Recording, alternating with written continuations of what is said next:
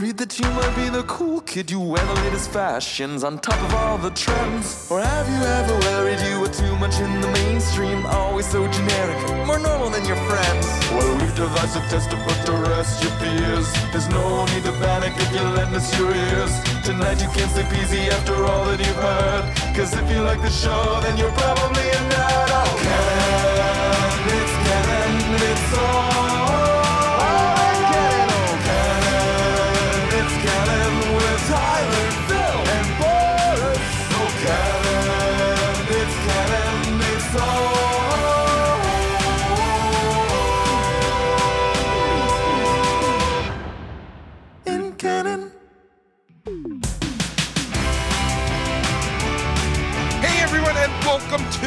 The It's podcast.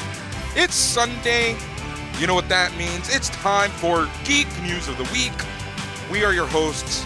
I'm Boris, and this week I'm joined by Phil. Hey, hey, hey. God damn it. What was that? Are you? Oh god. Bad Albert. Albert. Yeah, that's what it and was. I was like, what? Tyler. Uh, because of certain news this week that I imagine we might go over briefly. Uh, from now on, I need to be called award-winning Tyler. oh my god, I love it. That's right. It is, is it is the is it's canon podcast, a podcast where we talk about all things geek. We talk about everything in movies, everything in video games, everything in comics, everything on TV, everything in the land of Star Wars, everything in Lego, everything books, anything and everything. And the best part of it all is that it's all in canon. All right, guys, another week we have a fun week this week. Um, you know, I've we've been super focused the past few weeks on like four, five, six episodes a week. Uh, this week, simply because of timing, simply because a lot of focus has been put onto PlayStation 5 and Xbox One, we're only going to have one episode of the news. We will have our, which is today, Sunday. Tomorrow on Monday, we are going to have our Mando Monday as we review and analyze season 2, episode 3, chapter 11 with a listener of the It's Canon podcast, Andy. Um, and then no episode on Wednesday, so this week we are merging our news and featured episode. And then on Thursday, it is NXT Talk with myself and Matt as we chat about all things NXT. So that's what the schedule looks like this week. It's going to be a, um, you know, as we go into the holiday season for our American listeners, um, you know, I think next week we will be back to the full spectrum of episodes, but we'll see what happens this week. Phil, how is everything going? Uh, it's going great. Um, I know this might be off of our radar a little bit, but it, it just kind of popped into my head when you mentioned about all things Lego. There was a little bit of Lego news this week, so yeah, Ooh. I wouldn't mind talking about that at some point. All right, all right. So All right, cool. Um, what are you watching? What, what what- what's going on in the world of, of Phil? Uh, it's actually, you know what, content wise, it's pretty pretty quiet. Other than the Mandalorian, as we talked about, um, I got to catch up on Brave New World. Um, and other than that, I kind of found out that they cut off my HBO after all. so Oh, uh, I'm gonna I'm gonna have to figure that end of things out. But oh, I've been watching um oh you know what's funny? It's not really geeky though. You guys might appreciate this, you might not. Ewan McGregor used to do a show uh, Long Way Round, where he'd get on a motorbike Yeah. and go around the world with his Oh. friend Charley Boorman. And then they did Oh. a show, a follow-up show called Long Way Down, and it was him and Charlie going from London to South Africa Ooh. on their motorbikes. Now Apple TV Plus has acquired the rights for those shows. So number one, it's broadcasting them, but number two, they funded and made a new show called Long Way Up, which is Oh. Ewan and Charley going from uh, uh, Argentina to Los Angeles. But here's the catch: it's all using electric motorcycles and it's all using a, the Rivian concept vehicles for support vehicles, electric uh, uh, pickup trucks. Very Oh, neat. So it's um it's really interesting seeing them trying to traverse the different countries, the different power grids, the different challenges with the weather, uh, with the coldness, with the battery response. And these guys have no freaking clue what they're doing. Harley Davidson made them some custom bikes, some custom electric bikes that they uh a touring bike. And man oh man, I just eat that stuff up. I really do. It is a lot of fun. So I give that two thumbs up in the non-geek world, but it's good to see Ewan's getting ready for Obi-Wan. yep. I think Uh, that counts as geek world personally. Yeah. It, it's it's it's motorcycle geek. Yeah, they're a type of geek. We let them into the family. Exactly. Yeah. Exactly. Tyler, how I about just you? What the have you been watching? What's new? What's going on in the world of Tyler? Any more uh, white supremacist stories? Any more? What's going on? Oh, I I have three pieces of good news about the store. Um, which is where all my news is this week's from the store. Number one is, yeah, the white supremacists came back, and um, based upon some of the recent politi- politics and what's happening in the United States, they're a little bit sour grapes. Womp womp womp. So, yeah, right. So it's like, oh muffin, that's too bad Yeah. that this has happened to you. Yeah. So I'm feeling good about that. And then the other good piece of news is, uh, as of last night, um, my store, the one I run and manage and like am, am doing a ton for, uh, we won number three for the best hobby and collectible store in Mrs. in Milton. Yeah. Uh, without knowing we were in the running. Uh, they never actually told us, so I never advertised and still got third. And number two is I got third in the greater Toronto area. yeah. Ooh. Very I nice. beat Silver Snail. I beat every board game store. Wow. I, I was beaten by Mastermind Games Yeah. Wow. And a- Shane. and a store I have never heard of. Right. there you go. Congrats, man. so Very good news. Very that good feels news. good. Very good Yeah. news. And you were also able to get your hands on a PlayStation 5. Yeah. Uh, I mean, eh, Boris and Phil know the weird story that happened. Of I briefly had two by accident. Um, when I got a call from my local EB Games after ordering one online, and the local EB Games was like, "Yeah, we have one for you." And I'm like, "But you said you didn't before. You said you didn't have enough." And they were like, "That is what we said. Are you coming tomorrow to pick it up or no?" Yeah. So Yeah. It's been very weird. The rollout has been very, very weird and like Oh. ominous. Like I don't know if anyone really knows what's going on. I feel like just you know, EB stores might have five, they might have 500. EB stores you Mhm. know amazon as soon as an order is canceled it'll come back up and if you're lucky enough Yep. to be online you scoop it up and everything is good and kosher but it's just been a very awkward um, rollout we'll talk a little bit more about it as we talk about you know our experiences with the playstation 5 um, but uh, yeah it was just, it's just there's a lot is going on and i'm not too sure about it um, Phil, I know that you made one big purchase at least last night, so congrats on that Yeah. one. You bought yourself a yeah, new I. I, I got, I got, you know, Tyler was trying to orchestrate uh, the second PS5 to me, and it ultimately didn't materialize, which is fine. I appreciate all, all of Tyler's efforts on that. But I decided, you know what? I'm gonna just take the pressure off myself because I can buy the games online or in the store Mhm. anyway for the PS4 in most cases. Like, uh, darn, I'm not gonna be able to play the Demon Souls, the Dark Souls, like pre-game, which I never No! touch with a 10 foot pole anyway. Um, so I decided, you know what? I'm gonna buy a nice new mic, and uh, that's being shipped to me. So it should be here by next episode. I'm hoping. Very cool. Ooh, an even butterier Phil voice. Yeah, I, I don't know actually. I was watching some comparisons, and it's it's different from uh, right now. I'm using a Blue Yeti, uh, Mhm. which seems to sound pretty good. Uh, this is a little more MIDI, uh, mid range uh, active, which I think will benefit, but uh, only testing and software configuration will tell.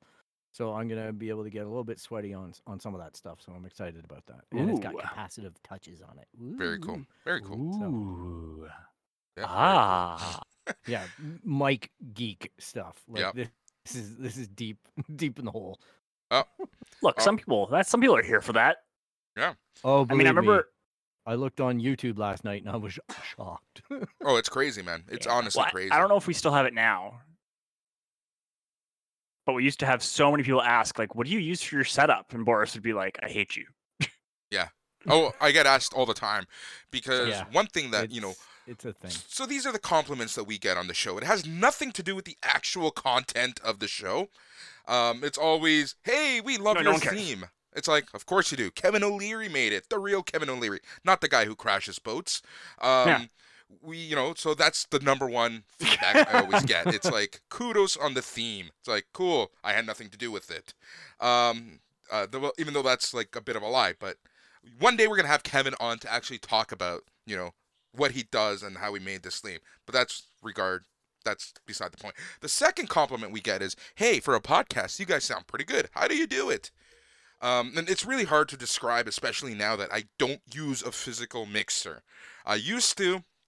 Um, you know, five years ago, uh, Kyle, Tyler, and myself used to sit in the, you know, my my apartment, um, and we used to all record together, and I would you know, doing the mixing and the hosting and the new stuff, and it, the setup was just insane. If now that I think back about it, um, but you know, it, it worked really well, and we had really good sounding podcasts over time.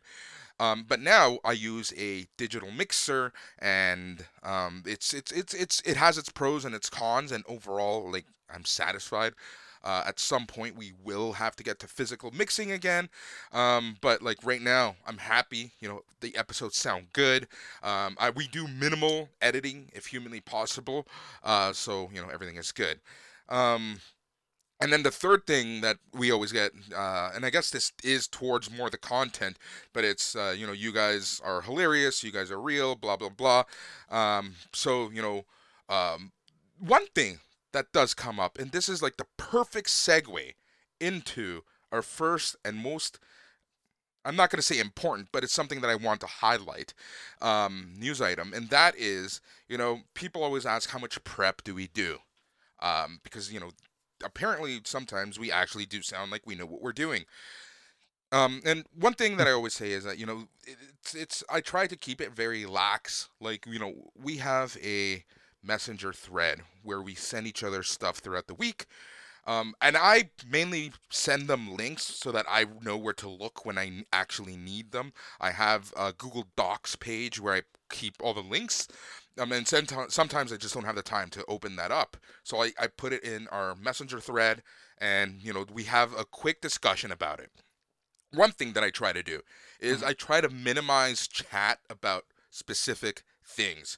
For example, one rule, the n- one number one rule is between Friday and Sunday, we do not talk about Mandalorian outside of saying holy shit or what the fuck.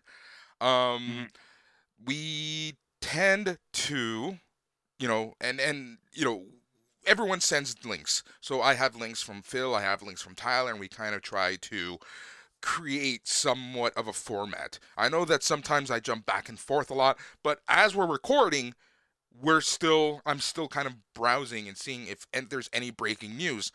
Typically there's not when we record our news episode on Sunday, which is typically Mhm. when we record our news episode.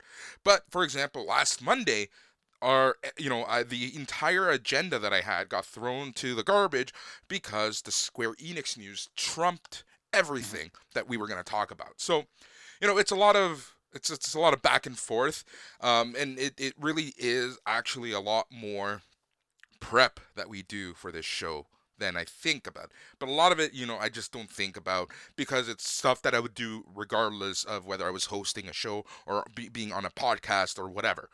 Um, do you guys agree with my assessment so far? I agree with everything you're saying. All right. Yep. That that Yep, I- I silence know that- really scared me that for a it second. is- Well, Well, I, I said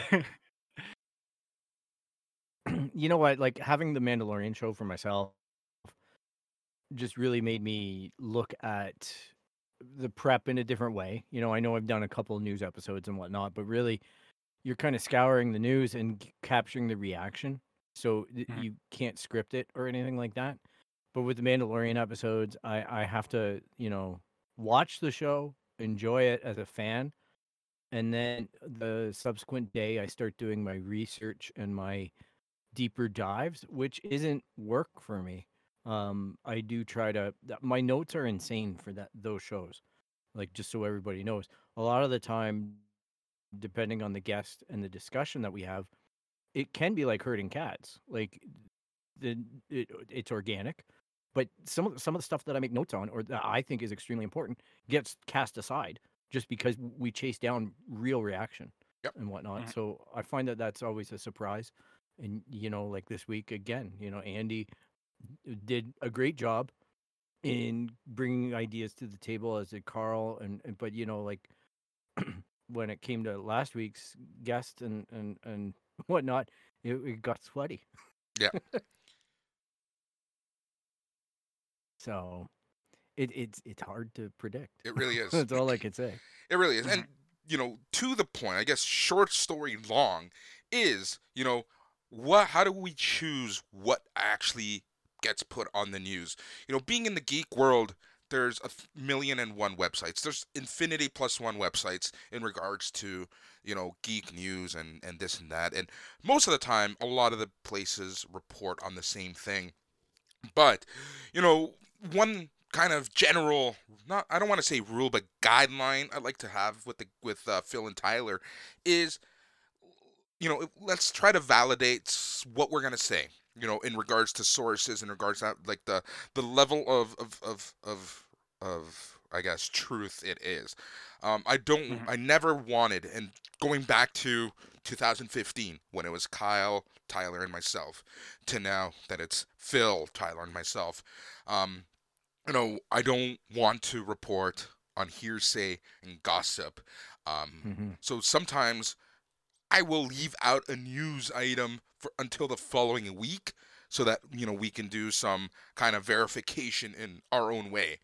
Um, so so you know, I try not to add rumors, innuendo, speculation into this. You know, and it, sometimes it's really difficult when you're dealing with video games, when you're dealing with Star Wars. You know, we Mhm. can make a whole episode about fake Star Wars news. Um, you know, when we had Matt Elfring on, even he was saying like, to him, it's just really funny how much, how many times a fan site can report on something. Um, you know, uh, you know, so and so is actually so and so's father. You know, and then Mhm. other sites will pick up on that, and then at some point, there's so many bullshit sites reporting this that a mainstream site is going to pick it up and run with it. And I think a good example of that was a, is a discussion that we're going to have on Monday in regards to you know the cancel culture and Baby Yoda trying to be canceled. Um, you know, Mhm. so it, it it it's hard for us sometimes, but other times it's you know I I just completely avoid things at first sight. So yesterday I was perusing through the internet trying to plan out what our news episode was going to look like, and so, there was a few articles that really you know caught my eye, and it dealt with the most stressful video games based on average heart rate uh, beats per minute. So obviously the first site that I saw, you know, had 10 games and it gave you what the uh, average heart rate was. And then I started noticing other sites were reporting on the same quote unquote study. And I'm using study very, very loosely right now. Um, and the irony here is that they had a different list from the first site. Then I go to a, the same my- source. same source. Third link. Same bullshit study being referenced, but they had a different list from the first two. So this I, I noticed this trend and I kept every click, every link I clicked, it had a different list. Same study was being sourced. It was the same um, you know, basic story, but the actual list on the games would change from site to site to site. Um, and you know, this is one of those things where it's just for me, it's just absolute irresponsible um, reporting that just gets blown way up and out of proportion. And then at this point, it's like, who do you believe? So here's the thing the fact that there's just so much wrong with here, it's really hard for me to break this down. All right, let's start with the fact that this quote unquote study that took place. So uh, it's just it's it's mind-boggling. So number 1, when it comes to gamers, I think it's very difficult to um, you know, quantify and kind of have a good baseline in regards to something like heart rate with gamers. Um, Mhm. you know, how how do you baseline this? So, you know, there was no rep more there was no additional information on how they picked their test subjects, you know, who these test subjects were, where they lived, what system was their favorite. There's there just left there was a lot of questions that I had when I read Yep. the first article. But then when you're actually reading this, this quote unquote study was based on 14 gamers. Which, for anyone who knows stats, that's that's too small. You cannot deduce anything from that number. Yep. You can deduce people played games. So it was this experiment included a sample of 14 gamers whose heart rates were measured using heart rate monitors while playing a selection of games for at least 15 hours per week at a maximum of 30 minutes each. Like what? Fitbit heart rate monitors? That's the thing. Well, I mean, that's another question. That's another question that I had. But, you know, Tyler, what's your take on this? Oh, I mean, yeah, we had. A, I, I need to share the funny story for when Boris first shared this in the chat. Um, I had a very long week. Like I was just tired by the end of the week, and nothing special.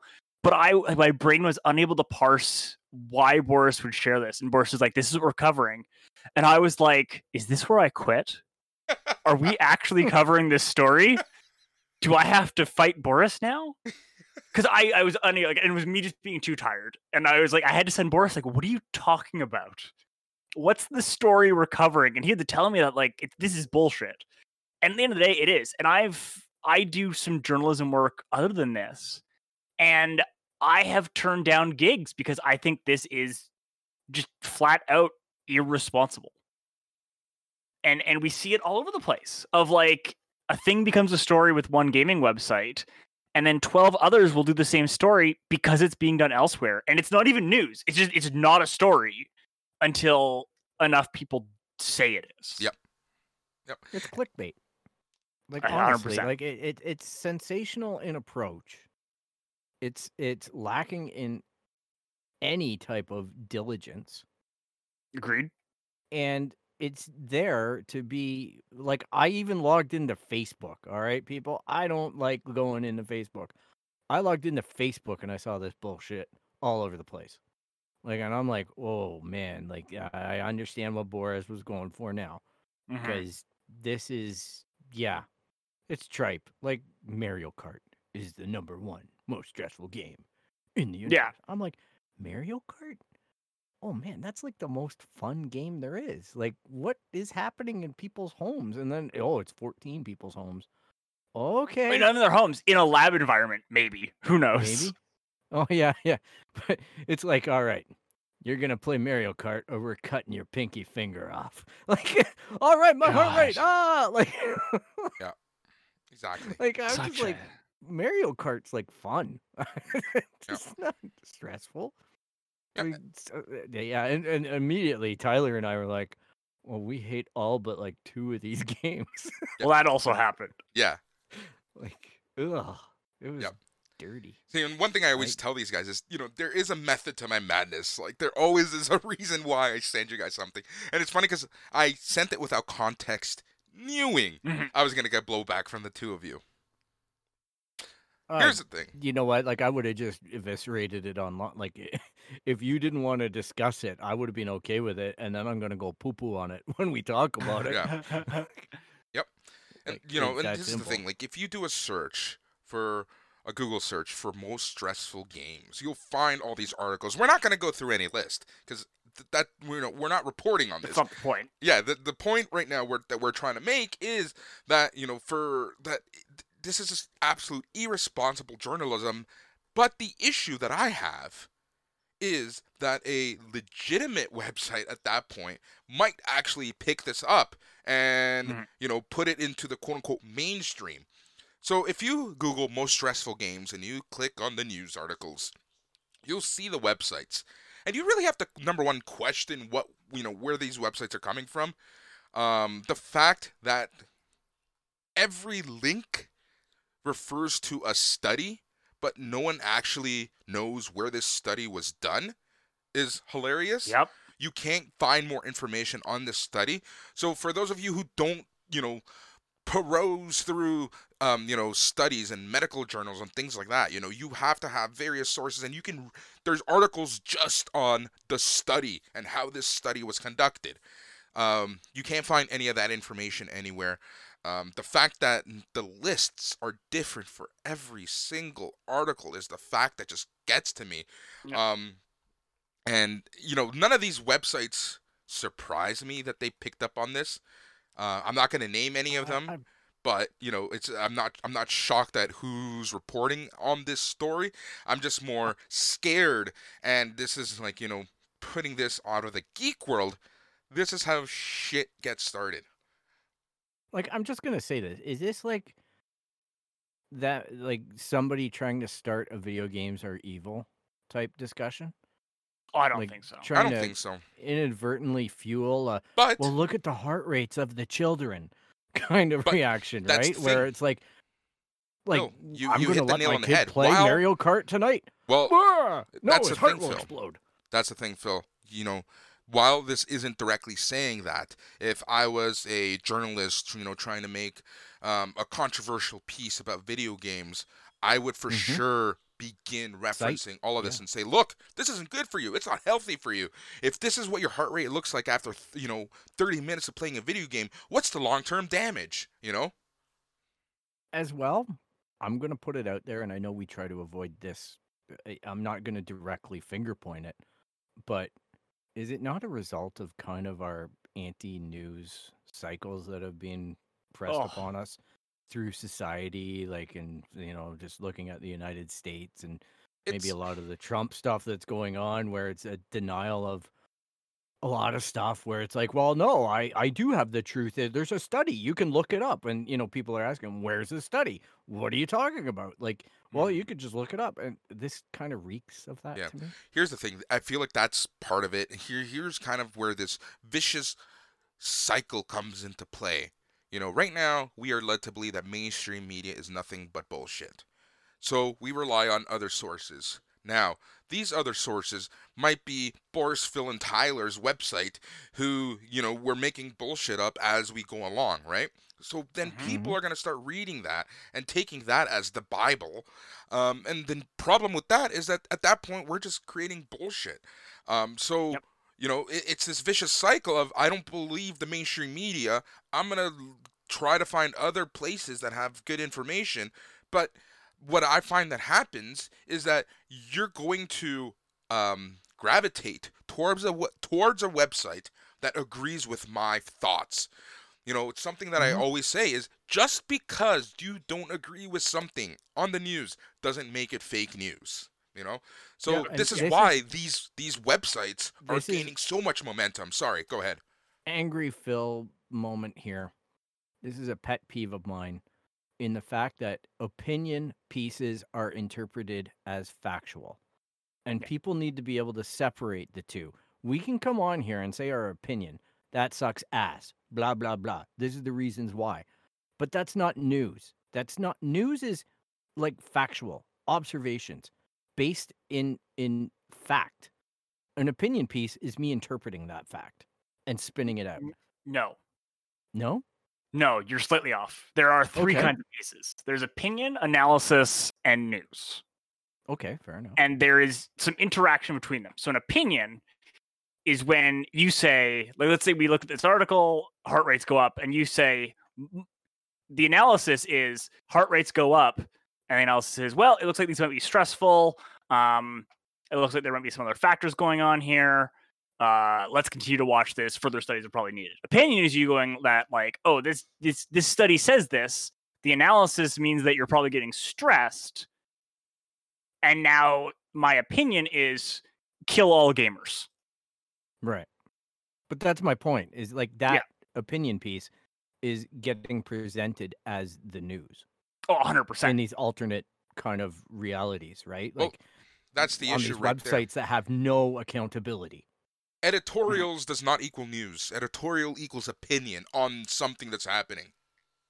Yeah. Yeah, it can be informed by analysis. It can it Yeah. can have components, but it just bothers me and that's a lot of the time when I see the memes on Facebook, on Twitter and and things like that, they're based off of they're trying to factualize an opinion Mhm. in like a, an editorial. Like I just you can go consume that. You can agree with it or disagree with it all you want. That's healthy but I just hate the idea that it's shrouded out there as news, and then somebody goes, "Well, it's a fact, right?" Like this happened because some website wrote it, and I'm like, "No, it just means Yeah. somebody had an interest in something, and they had the means to publish it and come across to your eyeballs." you know, Yeah, Yeah. I, I think it's just a symptom of the internet. Yeah. Like people Yeah. can people can produce and publish whatever they want. Yep. And they they we're giving them 140 characters at a time means to do it, right? Or a podcast mic or whatever. There there's a lot of self-expression and we choose to do it in a creative way, an informed way. We have opinions on it. You can agree or disagree with them. Yeah. But Mhm. That's why really, it's, I, I, I tried people, you know. Yeah. What I tried to, very hard to do is, you know, read out, give you the headline, give you some backstory, and then make that clear distinction, that wall that, okay, news item is Mhm. done. Now here's our opinion. Yeah. hmm Yeah, and and we stay away. You brought up the Star Wars stuff. I stay away from a lot of that stuff. Like, I'll I'll speculate openly about the Boba Fett show, but because it's Mhm. sourced by Hollywood sources, you know, Yeah. like we we have like there's different levels that happen in accountability world, right? There's the guy that can make the video and just make any claim he wants. I really want this to happen in Star Wars. I hope Dave Filoni makes a Boba Fett show. Mhm. And then there's oh well the Hollywood trades are actually being invited in and told Yeah. that Yeah. there's stuff in production, right? Now I'm like, okay, we can kind of talk about this Yeah. because it's being legitimately qualified and talked about beyond I hope this happens. Yeah. And that's part of the issue is that, you know, as the number of these, um, you know, smaller websites, for lack of a better term, these opinion websites, um, as the more they all have the same story, you know, someone can easily come in and say, "Oh, the mainstream media is ignoring this. That means that the mainstream media is fake news because you know they they don't want to report on the truth." You know, so God, oh, it's a God, vicious yeah. cycle that's going on, and it's just so. For me, it's so interesting to see how you know in our little segment of the geek world this happens. Now, put ourselves into the mainstream news cycles. You know, no wonder there's this battle and war against the mainstream media. Now, I'm not saying that the mainstream media is perfect. I'm not trying to say that. I'm also not saying the mainstream media is the end all be all Bible. What I'm trying to say is watch out, check sources, inform your own opinion, do your own research that doesn't include Facebook and YouTube. Um, and, and you know, the, the, the truth is always somewhere in the middle. Or in this case, you know, when you find out that, look, the same website is citing a, re, a um, research uh, thing that happened that may or may not have happened, but you can't find any actual information on it. The list that's being generated is different for everyone. You know, that's that's when you really have to start questioning this stuff. Yep. Well, I agree. Like, um, I turn on the news and watch the news, and I know I, I didn't cut the cord, and I know a lot of people who have. And I think that that leads to a lot of the confusion that's out there because news becomes something that you get off of the media you're watching, whether it be YouTube, whether it be Facebook, whatever. And people can't separate that opinion piece. But Yep. what Well, can I you mean, do? I, w- I wish that it was that simple because I do think that it's worth remembering that like the the big granddaddy that made this all happen was Fox News. Yeah. Right? They're the That's ones that pioneered it. And very recently, there was a legal case that said no sane person would consider Tucker Carlson to be news. Yeah. And that is what the court found. Yeah. And, And- yet, hmm Yep. Exactly. Yeah, and and I guess the counter argument to that is everything else is leftist or whatever, yeah. like from their point of view, which is uh, whether or not I agree with it, it's a point of view. Exactly. That's exactly it's a point of view it's an again it's an opinion. Um and so you know we we've talked of, and that's how essentially you know we decide on what ends up on the show. There's a lot more to it. You know we kind of take a look at um sources and again sometimes i might wait a week or two to talk about it because i want to do a little more research on it. Sometimes we're going to wait on it because it's going to become a featured episode um or sometimes it's you know we'll talk about it but also want to do a featured episode on it. Netflix i'm looking at you. Um so you know it, it it just overall varies now when we're talking about mainstream media and history there we always have to also consider you know revisionist history and 2020 you know the 2020 vision on a certain situation. And i think that right now over the past week or so in the geek world you know there's been a um some revisionist history happening with george lucas. Um, oh my God. Yep. what a perfect segue, huh? Yep. Um, And you know, right now it's hilarious because from about 1997 to 2005, George Lucas was the evil um, empo- emperor of the Star Wars world. Everyone hated him because he ruined the franchise with the tr- um, prequel trilogy. The only thing that would have, you know, gotten him on Star Wars fans' good books was if he sold the his property to an even bigger evil empire, and he did just that. He sold it to Mhm. the evil empire of Disney. So somehow, overnight, George Lucas went from the enemy to the savior, you know, to the um to martyr, not the savior, the martyr of the Star Wars franchise. And I know that there's a lot of uh rumor and innuendo that he got screwed um you know and, and during development of uh, the the sequel trilogy, but you know over the past year or so, since the uh, fallout of um, uh, uh, Rise of Skywalker. Rise of Skywalker, uh, you know George has talked about, or they've come back and looked at old uh, um, articles and interviews that he's had. And you know there seems to be this revisionist history happening with George Lucas and his impact and his plans in regards to Star Wars. Um, Phil, do you want to take over and kind of highlight some of those things that uh, that George Lucas apparently had planned, and then Tyler and I are going to poo-poo all over that. I'm I'm gonna do a fact check right now. Oh yeah. in that this this all came from a book. The reason why this controversy started was because it came from a book called the Star Wars Archives. This is the second book of the archives dealing with I believe the prequel trilogy timeline. And the author interviewed George Lucas and George brought up these statements in that interview. All right? And this is a book I've been looking at buying it it's about two hundred and sixty dollars. Damn. All right, this is a damn big book. I've wanted both, but Darn big. so book, yeah. So I don't know that that really it it affects my view of it a little bit because I think it's more like George Lucas has a whole bunch of thoughts that run through his head, and he spills them out sometimes, and they are legitimate thoughts. Like, wouldn't it be neat if R two D two had like a plastic head and could vacuum as well and be a trash can? That's a valid thought. And George could give an interview and say, well, the original impetus for R2D2 was to be a trash can and a personal vibration unit. And like, that's legitimate. All right. These are but human thoughts. These are human thoughts that a creative guy had. And I can right. attest to this. I can't agree because I don't know if you guys ever saw these, but when Star Wars finally came back into the limelight, into you know mainstream was in the mid '90s uh, when they re- they released the um, the original trilogy on VHS uh, Mhm. for the first time, and they it was finally remastered. Yada yada yada yada, and they had these interviews with George Lucas at the beginning of the tapes, and some of the shit that he was saying was just so, so Oh far fetched.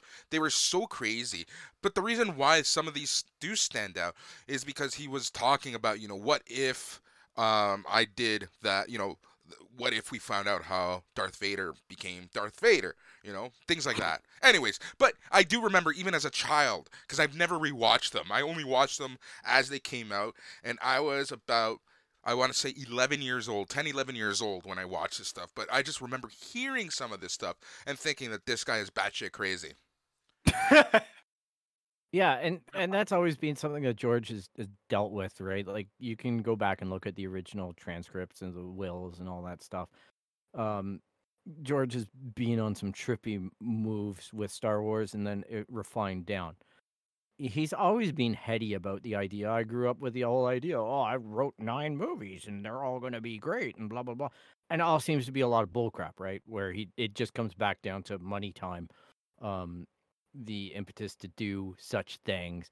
And I read these comments. I'm not even going to get into them too specifically because it's it's it's just more musings by a guy who's very creative, you know, and and he can make it whatever it is. Now he did submit. I read the Bob Iger book.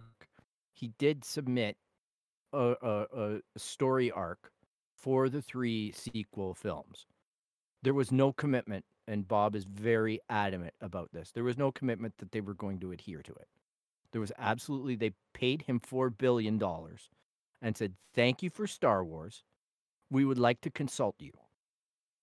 And he tried to write the stuff and he basically got told, No, we're going in a different direction. And he's like, Well, no, I don't like the direction you're going to. And now he's living vicariously through this new CEO, apparently, but that's a rumor. All right. So I don't know what kind of ink or what kind of blood is on on any future Star Wars product, but there are occasionally set pictures of George on the Mandalorian holding the child, hanging out with Jon Favreau, hanging out with Dave Filoni. Dave Filoni is his prodigal son. Like Dave is the guy who learned under George Yeah. about story beats, about everything that is pure and magic about Star Wars from the creator himself and distilled of a lot of these little I don't know, like facts that a lot of fans really circle in on and try to build a story around. And I don't think there's any story other than George might have been taking a dropping a deuce one day and thought about the idea that the sequel trilogies would be really cool if they did this. Mhm. And then he pitched it out with the toilet paper. And he went on to something else.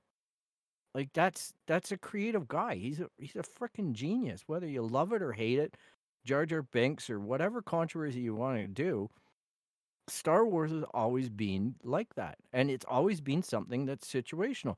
He didn't go in there thinking Leia's going to be Luke's brother. The only reason why he chose to put that in is because he needed a reason for Darth Vader to freak out in the fight in Return of the Jedi. Yep. He needed motivation. It was it served the story and the Yep. characters. And you know, Mark Hamill's like, "Well, what do you mean Carrie Fisher's my sister?" Mhm. And then now we've got prequels and everything like that. People have to calm their shit when it comes to this. That's that, like Star Wars fans. Step back. Enjoy the fact that it exists. If you don't like it, don't worry. There's going to be more to come. It's like like Fearless Fred says it all the time. Star Wars is like pizza. Even when it's bad, it's good. Mm-hmm, hmm And you know, go buy the two hundred dollar book. Don't read it. Just look at the pictures. Like, I, I'm impressed somebody read it. Yeah. To be honest, no offense to the author, but Mhm. it, it's it's it's preserved in history. It's one of his musings, and I think that's you know, that's where I look at stuff like Yeah. this. I don't get all wrapped up But- and sweaty in it because it doesn't change anything. Exactly. The issue now is going back to the original thing that we were talking about, and that's you know how these smaller stories can build into something bigger is now we're seeing in the mainstream geek media. You know, George, these are George Lucas's confirmed plans for the sequel trilogy. You know, from Darth Maul being the big bad to God knows what else was going on. Um, and now people are just absolutely shitting on Disney even more, saying, "Why didn't you do this? Why, why did, why, why did you decide to cut uh, Lucas out? Why this? Why that?" And this is that revisionist, revisionist history, um, where now George Lucas is like now even more so seen as a martyr, you know, throughout the Star Wars Like- timeline. Come on, Dave Filoni killed Darth Maul in Rebels. Yeah. All right, go watch the end of season three. I think it's the second last episode. It it's done. Like Mhm. like Disney, to their credit, decided to bring Darth Maul into Solo because they had the opportunity. Mhm. All right, canon is canon now. So whatever George was musing on the shitter that day doesn't frickin' matter because it can't even work in canon. Yep. All right, so it's not Disney's fault. like, Yep. okay, the Rebels was produced under Disney, but Dave Filoni, the prodigal son, who was given a total frickin' free pass. Yep. To just go and create and try to I- make money. Yeah. Well, and what the other side of it that I love for this retroactivity is one of the scripts that George wrote for episode seven is almost exactly what we got. Yeah. Yeah. Like it was Kira instead of Rey, but like all the things that that this crowd that has by and large gone to bat for for Lucas. It, like these are the same people who are like, how did I have a Mary Sue? I can't believe, guys, she thought about the fourth faster than anyone else. And it's like Anakin as a child destroyed a gigantic battle station. Yeah. Yeah. It's actually hilarious. It's there is a uh, news report um, that I've, I've been reading as we were talking, um, and it's you know this is the headline: Fox execs told George Lucas young Anakin would destroy the franchise. I, I I remember back then, a lot of people said he almost did. A lot of people, People were done with to- Star Wars, and this is the thing. Like, let's remember, Disney didn't do the prequel trilogy. That was all George Lucas. That was 100% George Lucas, the person that you, not you, okay, the general you, all are praising and wishing would come back, created Jar Jar Binks. Yeah. Yeah. You know, Like, like the guy has a creative vision. Whether it's on beat for a boardroom or whatever, you know, it he's lived his life in such a way and expressed himself through his art that he's very passionate about what he believes in, whether you like it or not. And somehow it all cobbles together and works. And you you see that now with all these kids growing up who cut their teeth on the prequels and like I'm I'm serious, like because where I'm tapping into this is through my Lego uh, collecting. Because a lot of the guys that are on YouTube right now, who are big Lego influencers, are of the age where they're in their early twenties, and they have a very revered outlook towards the prequels. And they're really excited and they're like getting upset because Lego are going back to this 40th anniversary Empire type theme on their releases and they're like well come on we need more clone wars. We need more we need more prequel sets to make us happy Yep. and things like that so it, it's come full circle because it's also going to happen with this sequel trilogy where people are going to be like oh that's crap you know we're all there and we're all Yeah. dissatisfied with it you know it's to the point now where disney are talking about making a lucas cut again speculation i don't think that there's much to it to be honest but there is the idea that well they're going to bring George in and it's going to be the Lucas Yeah. cut and it's going to be only way they're going to give Luke a proper death and Yeah. blah blah blah. The only way I number one, it won't be in canon, similar to another fucking reshoot. Um, Yeah. but the only way that I see that even being humanly thought about is if Kathleen Kennedy does get the boot or leaves, because I don't think that there's any way in hell that sh- you know she's gonna want George Lucas around um, Mhm. to produce something. You know, especially if it's not in canon. Like that's that's the thing. Like Star Wars right now, they're so focused on the canon and why are they going to renege on something that's essentially saying we fucked up mea culpa. There's no way Disney is going to allow for that. You know? You can't retcon this. Yeah, you can't Mhm. retcon that. Like if you do, you look extremely weak Yep. as a company. So the whole point that we're talking about this is number one, it's always good chatter. Um, it always brings up a lot of opinions. Um, but you know, it's just another thing about you know, as you're looking through your news articles, always take into consideration you know revisionist history like this. You know, um, it it'll be interesting to kind of read. To, to transport and as the three of us hopefully are still podcasting within 15 years um, you know, old man Phil for sure. He'll have a cane and oxygen mask by that point. Um, Oh, you know, it'll be interesting to kind of see how we take a look at things and, and like that are happening now, and what type of revisionist, like you know, how the story is going to be retold. Like, can you guys imagine? Yeah.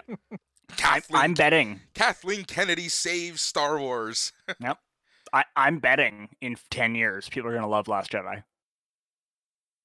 People are loving Phantom Menace right now. Like people, Yeah, that's what I'm getting at, right? Yeah, yeah. Like people go to bat for Phantom Menace now, and I remember, Oh, you know, like that was it was the biggest joke. Like, um, yeah, yeah. It was. It, it I I'm sorry, but if you go and there's a there's a Disney Gallery episode where Dave Filoni absolutely destroys anybody who takes a piss shot at Phantom Menace.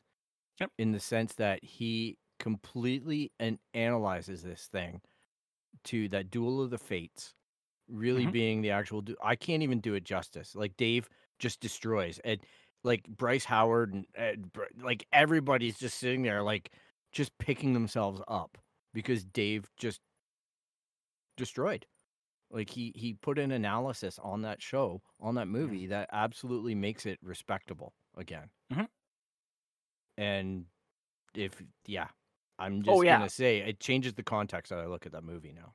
Yeah, Yeah, I mean, my my the what criticisms I have for the prequel trilogy are not towards Phantom Menace at this point, other than like people who get mad at like I use it as a comparator with the Mhm. modern stuff. But yep, it's just like you know the fact that they made a whole movie about Mm-hmm. Phantom Menace being a joke of a movie, and that's fanboys. Um, you know, it's it's like let's not forget, guys. Let's like let's not forget. Just because we're being told now that something was good doesn't mean that it was good back then. And I can equate this to something that's happening in the real world, but I don't want to get there today. Yeah. No. And Fanboys is actually one of my favorite movies. Oh, I fucking love that I movie. I thought it was really sweet. I love Yeah, that there's movie. a great story in there. Yeah. It's Fitting just the Trek- friendship. Yeah. The Trekkers against the Star Wars fans. Yep. Oh boy. It was such a There's- good there movie. was some comedic gold in that. That's something that we should like live uh review one day. Fanboys. I mean, we could do that for one of the Christmas episodes. Exactly. Exactly. All right, guys.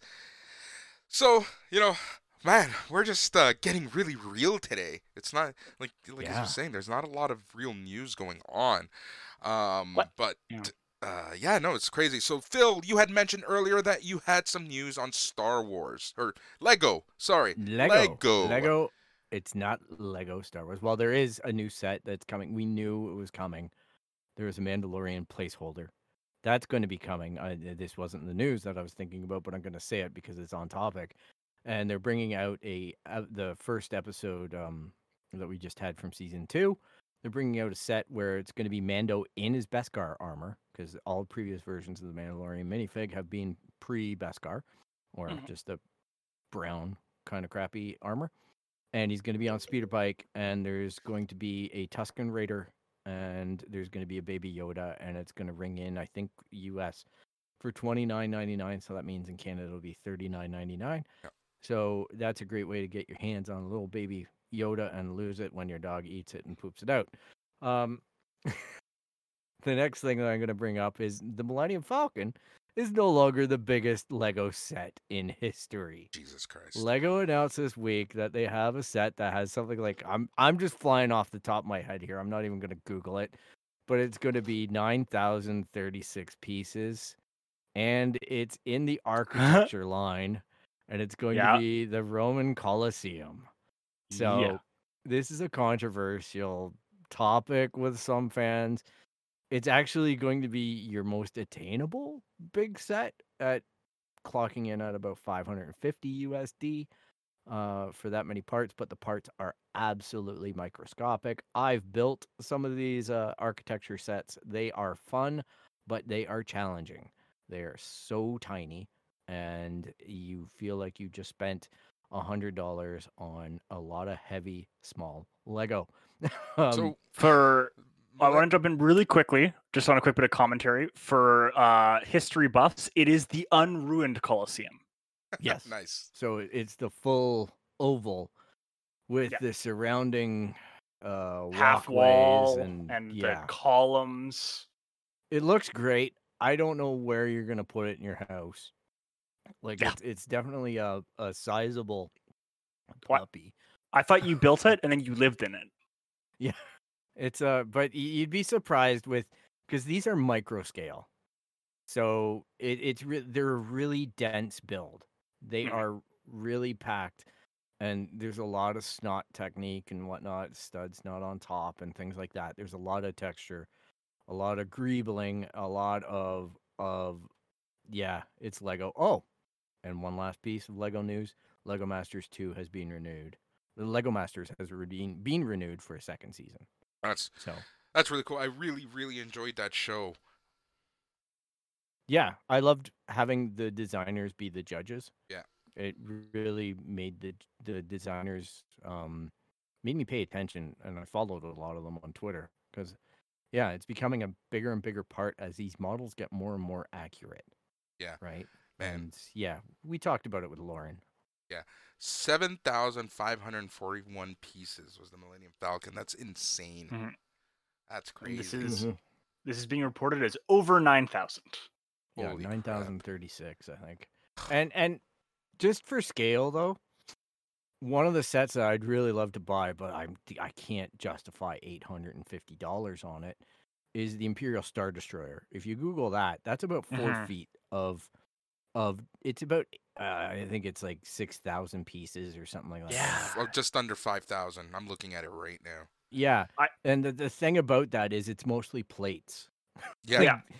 Like this thing is absolutely jaw-droppingly gorgeous, in my opinion. But Mhm. again, where the hell do you put it? Like, Yeah. I mean, yeah, I Honestly- watched a I watched a build vid for that one, and it's mostly hollow, which I found interesting.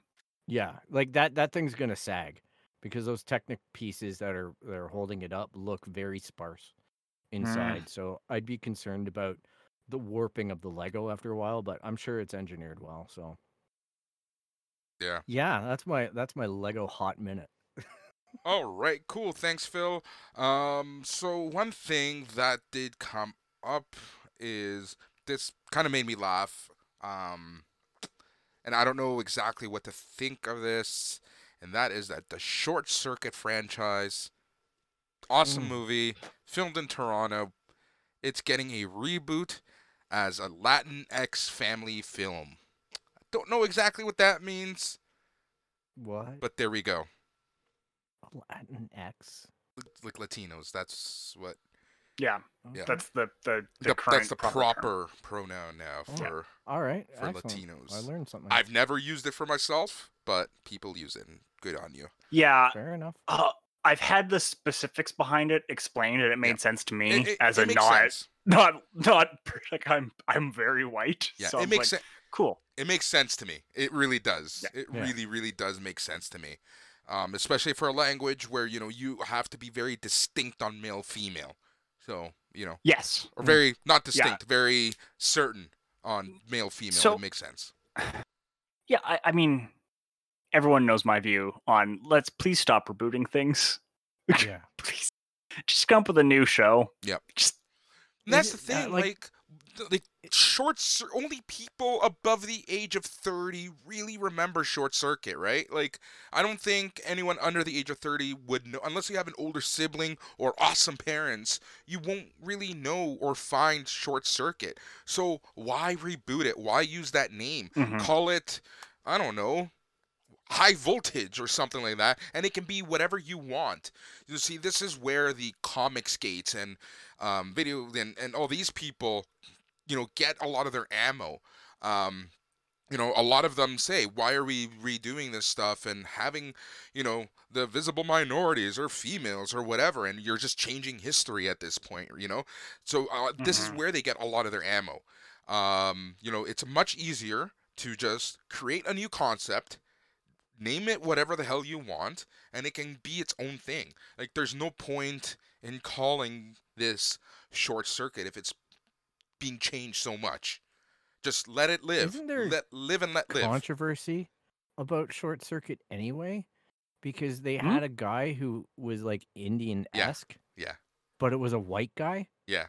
that they had, and it's just like, like I know that I've seen controversy about that where they're like, it's not cool. Yeah. Like, I don't even know what you're mining at that point. Yeah. It's like, ooh, it's it's kind of tainted as far as its portrayal of Indian actors. Yeah. So Yeah. And you you you know a lot of people like my age, your age kind of like will make fun of that accent because of just the way that he used to say Johnny 5, you know? So like I don't know, Oh, it's just yeah. Mhm. you're really digging at this point and again, it's just you're taking something beloved to a It's- certain age group, a certain demographic, and kind of changing things. It's kind of like, you know, I, I remember reading um, a while ago that they wanted to reboot Porky's.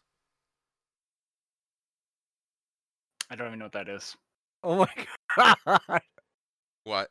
Wow. Yeah, Um, Porky's was a thing. yeah, Uh, it was a thing. that was Wait, when you Is bought that the Fat Starlog Camp mag- one? When you bought Starlog magazine, all right, Porky's would pull out full page Oh, ads of women's legs and guys staring like the eyeballs staring in the shower. It Yeah. was all about a peep show. Yeah. I I don't know that I actually successfully watched it as a kid, Bill, but I just remember the Oh, oh hype. my I did. I watched it when I was eight years old. Oh my god. You talked to your therapist about this? I have a lot of things to unpack with my therapist about the, some of the stuff I watched when I was younger. You'd be shocked. Like my parents had zero filter on what I watched. In fact, my dad would encourage me to watch some stuff with him. It was very awkward, very weird. Yeah, I, I, I remember getting a big charge out of Stripes because it had boobies in it. Stripes. That's a Like- fucking great movie too. You know, and that's the thing. Like, are yeah, they going to reboot it's- that? Like, just leave these stuff alone. There's no point in remaking, rebooting any of this stuff. Like, That was a Bill Murray masterclass. That movie, yep, John Candy, Bill Murray. John Candy's first appearance Yep. in film. Yep. As Ox. Yep. Oh my gosh. Such a funny movie. Had um, Eugene Levy. yep, yep. Like it was all SCTV at the time. Remember? Yeah. Oh my gosh, I feel old. Well, But that was a great show. I I loved it. And Demi Moore wasn't Demi Moore in it? I that I don't remember, and I recent eh, recently, recently, quote unquote, rewatched it like five, six years ago. I gotta revisit that one again. Such a good movie. Yeah. It- It's that- it's kind of like a- Police that was a great Academy in the army, though. Yeah. In fact, that's Yeah, exactly is. what it is. Sean Young. I'm thinking Sean Young. She was in Harold Ramis, Bill Murray, John Candy. Oh, that was a great show. Good times. yes, it really was. All right. yeah, stop getting to the bottom of the barrel, everybody. Come on, come up with some new stuff. John Uh, Five is not alive. um, Chris Pratt joins the cast of Thor: Love and Thunder. Filming begins in Australia in January. I wonder how many people are going to try to cancel Chris Pratt. Um, I- yeah. Let the uh, man do his own political thing. Yeah. we just got to. this is Wow. where it, you know sometimes you just have to separate the politics from the person. I know that sometimes, sometimes you can't, He's allowed to have his own view. but yeah, Well, he is. Um, I mean, uh, I think that most people's biggest offense was people were like, "Hey, Chris Pratt's a member of this group that's pretty anti-LGBT," and a bunch of people came to his defense, and people were like, "Where was that defense for everyone else?" Yeah, yeah, Yeah, That was, I think, a much bigger issue to a lot of people. Was Yeah. like, "Wait a minute, that's fair. I'm not saying that that isn't a problem. Hey, so I, I didn't dig into it. I, I, I avoided that one. when are we going to talk about. J.K. Rowling? I don't want to. That was a joke. Yeah, That's I still haven't I'm watched not- Harry Potter. I'm not touching that one with a ten foot pole. I mean, that's Uh, another one. People are defending J.K. Rowling, and it's like, "What are you doing?" yeah. Uh, Space Force. Netflix has renewed this for season, Season two. two. Uh, What? Yeah, They didn't cancel it. I know, right? Well, no, they'll cancel for season three. Yeah. Okay. Whenever the whenever the crew gets a raise, that's when they'll cancel it. Yeah. And Netflix's default contract says that everyone gets a raise for season three Mm. or a bonus. Or a bonus. Yeah. That's why. That's why. Yeah, someone. I think it was Wired did a wonderful article on it. Yep, it was wired. Um, we and I'm trying to get the author of that article t- on this show so that we can discuss that. Ooh. Um, Chris Nolan doesn't think not being able to hear his movie's dialogue is a big deal. That's a funny one too.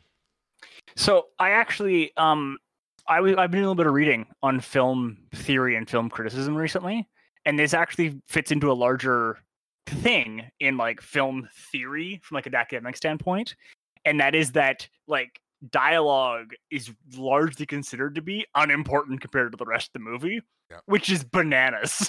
What? That's the thing. Yeah. Look, if you are educated in film and film theory, that's your opinion. But for Mm. Yeah. you know us people who are just want to be entertained, I want to be able to Mhm. hear what's going on. I don't care about Oh. the nuances and this and that about a movie. You know, so I get both point of views, but there's one thing that overshadows any point of view when it comes to a movie, and that's the money. Mm-hmm.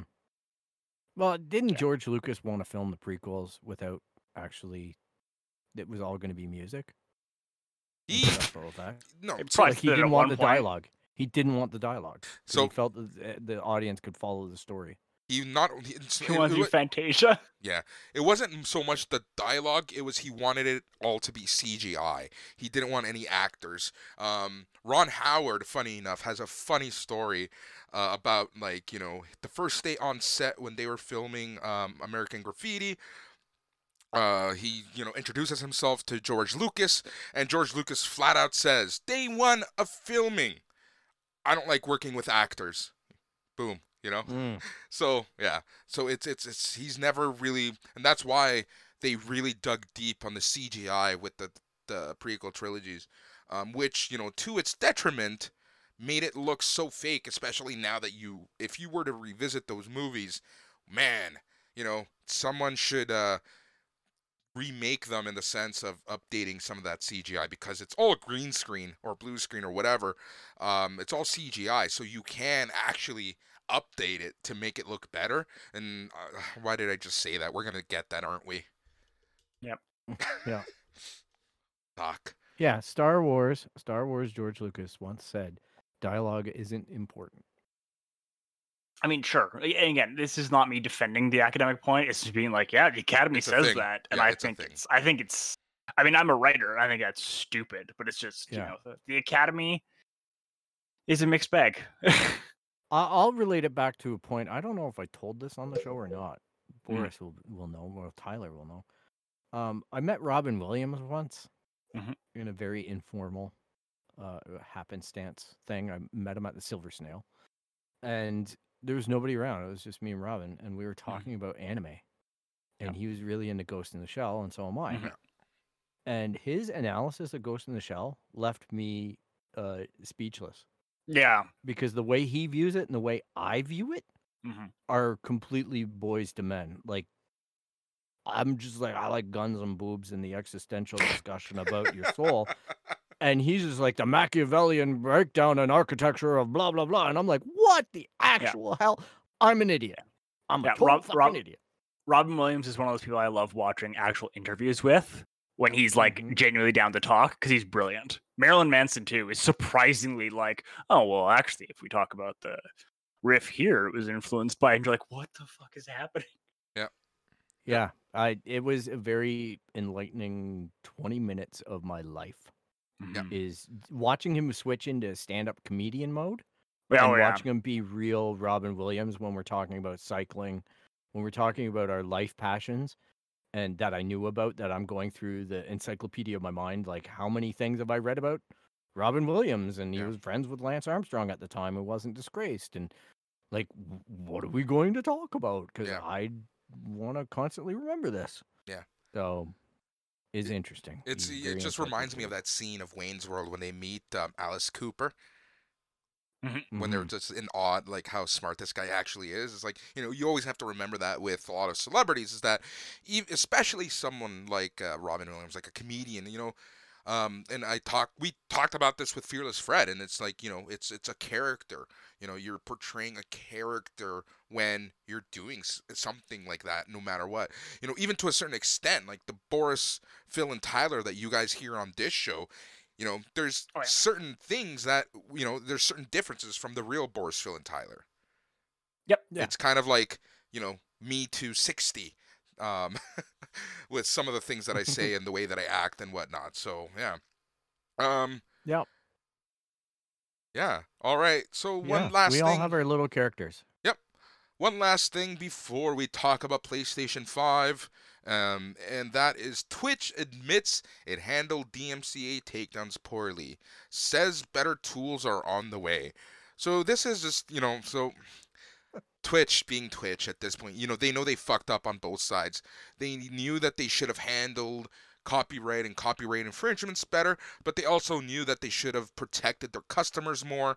So, you know, they're kind of back backpedaling a little bit and saying mea culpa, um, and they have acknowledged that it's fault in the way that it handled the DMCA controversy that put streamers at risk. Um, but at the same time, the company says that streamers aren't out of the woods just yet, and they strongly recommend they not play licensed music during streams as negotiations continue between Twitch and everyone in the world. Um, so, yeah. Uh, so this is basically Twitch is saying, you know, trying to still be the middleman, trying to not lose um, customers, while also not trying to be sued. Yeah, and water's wet. Yep. and Did sky's we- blue. We should do a DMCA IP episode at some point. Oh, that's Sorry, a fly just walked over my my my camera lens. yeah. Oh Yeah. man, that's the DMCA pe- pe- people. Yeah, They got that dawned on me. Yeah, Oh, He's all about man. this camera. Oh my god. Yeah, we should do a deeper thing on because DMCA is like a whole. It's like a big topic, and we should get. We should talk to a lawyer to get some. We should get a lawyer on who's willing to talk just broadly about it. Yeah, for sure. That's actually that's in my notes is that that would be an awesome episode because a lot even all you know um streamers have been hit hard, but DJs Oh, it's also. Yep. You know, yeah. a Well, I lot mean, of even we have podcasts. yeah. Yep. That's why I said it before and I'll say it again. Mostly all original music on this podcast for that very reason. Um, we got, uh, yeah, we all, yeah, the only times we never got hit with DMCA, but we get hit with content, aka some butthurt Yeah. person is Yeah. tattling on us, and the episode gets taken down, and then I complain, and it gets put back up minutes later. yeah, then they yeah, review it and they go, "Oh, a bunch of nerds Yeah. talking about nerd stuff." Yeah. Yeah. oh my gosh. Do you guys have anything else to talk about before we jump into our experiences with No, I the PlayStation 5? I think it's That's why. PS5 time. All right, so PS5 time. Tyler, what was your experience with the PlayStation 5? You talked a little bit about how you were lucky enough to get your Mhm. hands on one, almost two. Um, Yep. Floor is yours. So I yeah I got in late after a day of work. I didn't get mine until Friday. Um, I got in like 8 p.m. and my partner was out uh, for the overnight, so I had the place to myself, and I I I plugged it in, uh, got it doing the day one patching because it's gotta. Took the dog for a walk, and I came in, and it was I don't know what the PS5 has done, whether they've done the sound design different or that HDMI is just that much better. But my dog, who like understands con- like vaguely video game time means we're gonna sit on the couch together and hang out, but he was like paying attention to the television and he was like having a good time. And I have video of him like watching me play Miles Morales and reacting to stuff on the on the screen That's hilarious. so they've got something else going on there. Um, but yeah, it um, there's a, a comic I think of from time to time, which is an old penny arcade, uh, entitled "A Trick of Retrospective," and it's about like a Mega Man game, I think. but it's about that capacity for certain things to take you back to that point when you were like a 10 year old again Mm. and and you know you you what was in this box or what was in this game it would just solve all your problems like just everything would be better for a little bit and Yeah. i cracked into miles morales and it was just like for about two hours all of the problems were gone Mm. yep I concur. That that it's a nice feeling. Now I don't have a PS5, but I do have a PS4 Pro, Mhm. and I decided I made the executive decision Friday night to download said Miles Mhm. Morales for the PS4 Pro, given that it upgrades free on the PS5. And so I purchased a digital copy, and I do have to say it was rather comforting yeah sliding into that the, the just the intro gameplay and whole handshake to welcome back Mhm. to spider-man was just so well done even better than the original game Yeah. i got it like they really went on point with the matriculation of yeah getting the player into the environment getting the player into the character and getting the player engaged in the story Mhm. was just So- all really well done.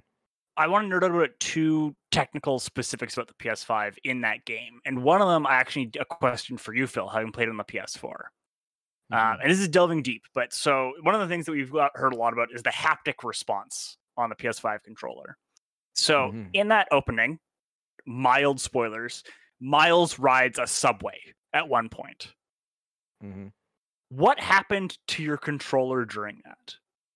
Um, I will mention that this game, more than any other game that I've seen, Mhm. Uses the rumble feature on the PS4 controller way more Mhm. than I think it's good for.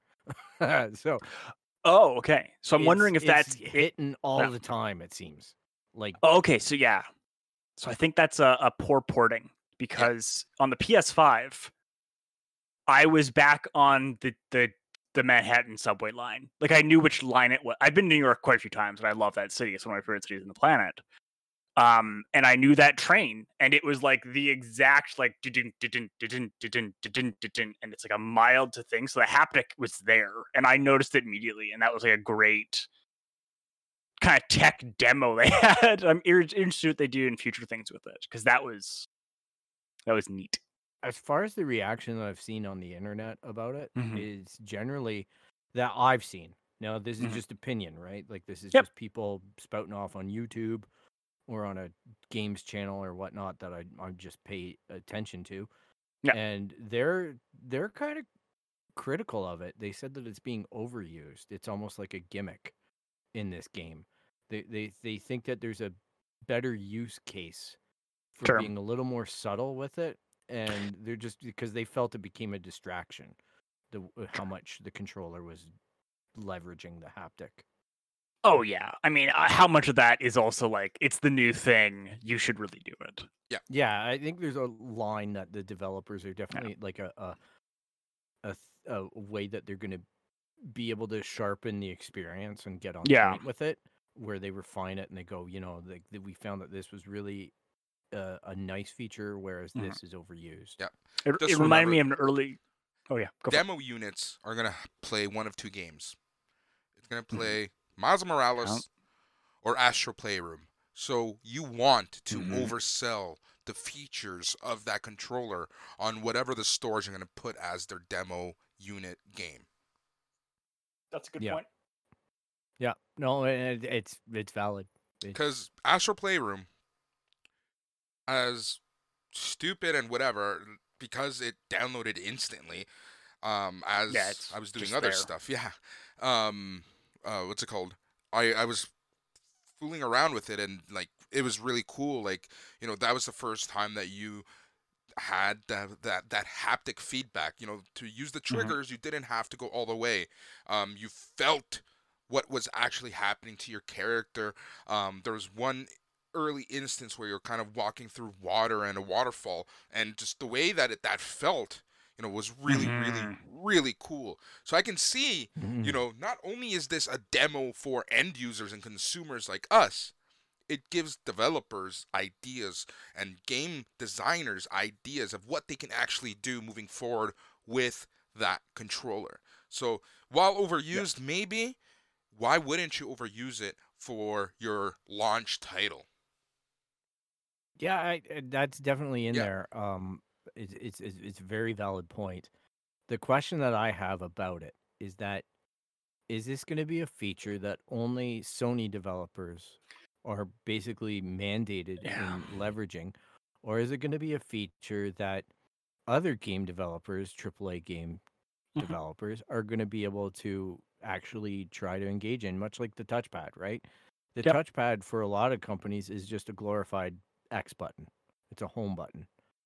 All right. But for like Sony games, even in Miles Morales, you go to swipe left and then it brings up your app and you can quickly track things through that. And, you know, like it's again, Sony say, no, you have to do a feature other than press in on it. Like we want to use the touch controls. We want Yeah. to use this. So my hope is is that if this you know this is is one of those things that pushes tilts the scale in favor of Sony in the next gen market is this controller. I hope that companies like Cyberpunk 2077 like CD Projekt Red and Mhm. and some of these other developers that maybe aren't just an exclusive in-house development cycle start to use it. Yep. yep. I agree. I, I it very much felt like er, some of the early Wii games that way to me. But when Yeah. everyone was like, "How do we use this?" Because some of those early. Wii games aged phenomenally, and some aged very poorly. Yeah. Exactly. Uh, the Yeah. the other thing, um, which I only like kind of noticed, and you notice a lot more when people start like pointing it out to you, but the the sheer capacity for the game to do graphical things like um in some of the suits you have there's some reflectivity to it and you can actually see like the world reflected off of miles's suit being done as you go and i'm Mhm. not a tech person my understanding is that is in part caused by the ray tracing Mhm. Yeah, it's Um, real time shadow and light reference. Yeah. And I thought that that was like, again, it, it, it felt very much like, oh, cool, we're doing a tech demo here. It looks really cool. It looks really pretty. I'm very interested to see what it goes in some of these other ones, um, especially with a couple of these more out there new IPs that we're seeing in the first year. I'm thinking your Returnal and your Deathloop, which both like both of those have have my attention. Yeah. Um, and I'm Mhm. curious what those two do with some of this new tech because those look like very interesting new IPs. Yeah, Deathloop for sure has my attention. Um, though every game, every early game seems to be some form of loop type game, which is interesting. Anyways, that's beside the point. Um, one thing that I did notice right away, and it was actually brought to my attention from Jim Zub on from on his uh, Facebook, and that's um, the depth perception of, you know, of um, the New York skyline in Spider. Man. Oh my god. It's Yep. insane. I don't even Oh, think I can see that far, like in real life. IRL. yeah. Yeah. Oh no, 100%. I gotta say, because I saw him tweet that, um, and I took a look at my game, and the draw depth is pretty high on the regular PS4 Pro. Yeah. Mhm. Like the, it was equally like I was doing side by side, and I'm like, it's not that, it's not that different. It's it's impressive. Yeah. Like on both games, it's the way that the game's made. That's for sure. Yeah. Uh, the, the sleeper pick that I'm looking forward to on the PS5 when I finally get it next year Mhm. will be um. There's a cat game that absolutely looks phenomenal. That yeah, that cat game. Oh yeah. Like I'm all about that. I don't know. It just looks like it's going to be a lot more fun than people think. Oh no, there's a lot of games coming out in 2021 for this that I'm like, well, I think I might want to cancel some of these writing projects and just accept that my career is taking a hit. Oh man. Like, yeah. yeah. yeah. Have you Three loaded up any PS4 games on your console, Tyler? I have not yet. All right. Um, I I I had too much fun with Miles Morales, and then I tried uh, Valhalla.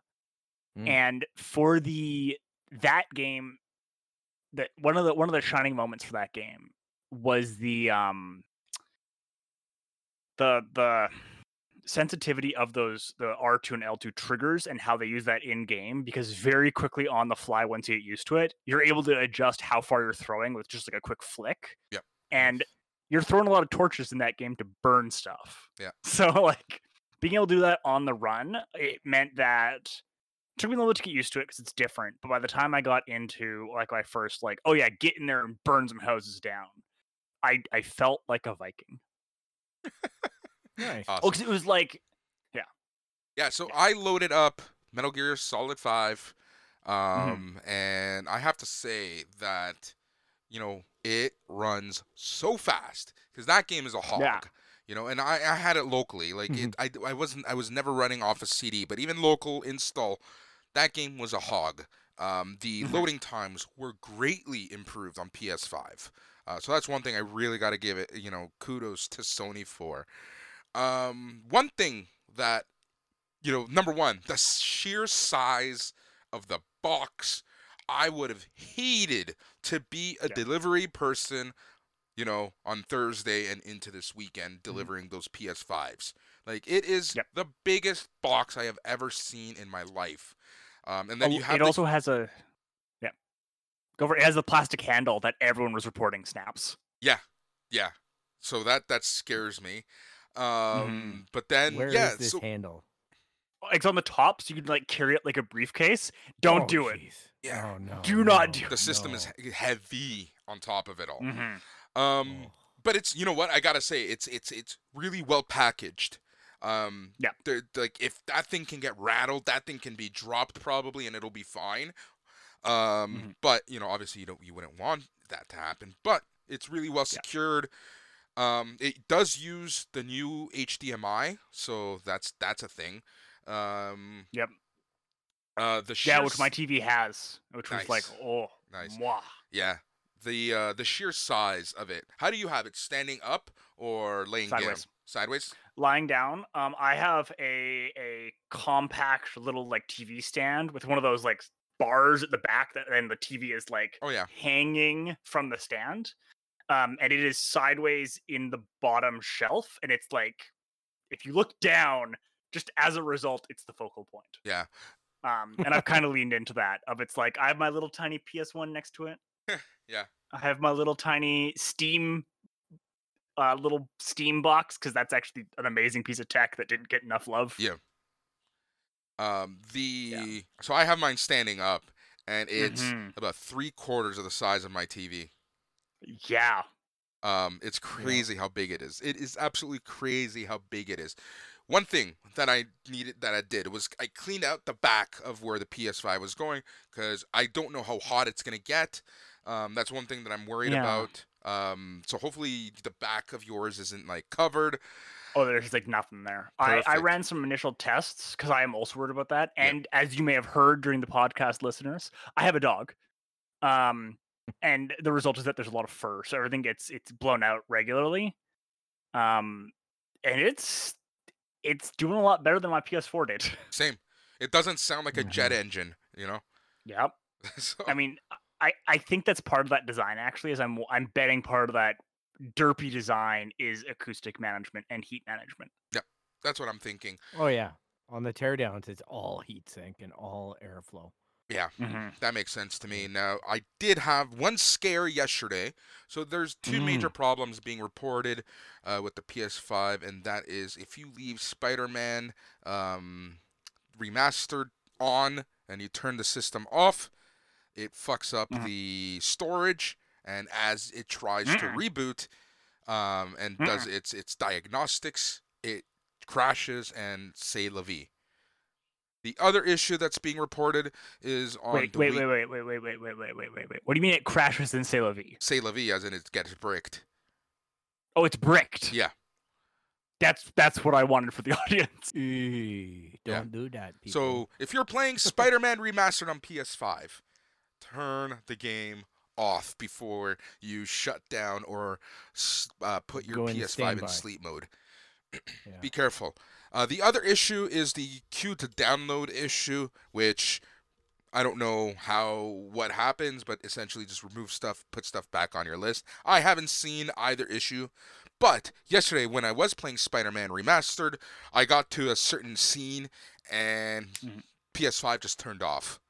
Um, turned it Oh, back no. on. It did the cycling, you know, the checking hard drive, and my heart's beating like a mofo. I'm sweating at this point, and luckily everything is good. Um, but who Mhm. knows what happened? Um, but yeah, I just can't wait for these things to be updated. Uh, Yep. But yeah, overall, The- pr- pr- go ahead, Tyler. There is a third issue that's being reported Okay. that I, I of saw Duty. earlier today. All right. Um, and th- the third issue is that a lot of games, when you try to download them, and it's for digital only games, they'll just sit in download hell and they'll get frozen. Yeah, that that's the Um, queue to download. Oh, that's what you mean. Okay, Yeah. cool. Yeah, you I've seen another reset. one too with Mhm. the new Call of Duty game, um, Cold War. Apparently, it downloads the PS4 version, Mhm. and you can't access the PS5 version, You yes. and you have to reinitialize your entire console, and then reload your profile back onto Yeah. it, and Mhm. then the PS5 version will Yeah. and re-download the game, Yeah. Oh and my then the God. PS5 version will run. But you have to. That's a complete- do licensing like issue a- there. The other thing you total can do is revoke all your licenses, get and redo your licenses on your profile. Okay. Um Wow. anyways, uh where was I going to go with that? Yeah, know. overall things are running fairly well. One thing that you have to be cautious about is if there is a game that you own that's on PS4 and it doesn't show up on your list to download, you might have to actually select that it is a PS4 game. Um, Yeah. But you know, the the one thing is that the menu is really neat, um, but it's kind of weird because right now you don't have option of different themes. Um, because it's all kind of there. Like your store is just embedded into the UI now. Um, PS Now is embedded into the UI. PS Plus is embedded into the UI. Uh, you still can't Yeah. create folders. So, you know, a lot of the day one stuff that you saw with PS4 is there all right now on PS5. Um, in regards to pressing the PlayStation button, I'm like, how the fuck do I turn this thing off? It took me like a couple minutes to realize that, you know, you have to get to that menu, um, and then that's the only place that you can see the power on, off, and whatnot. Yeah. It also has the same as PS4, where if you just leave it, it'll just go into low power. Yes. Yeah. Just don't do it while playing Spider Man. Yes. Close Spider Man remastered as any time that you're done with it.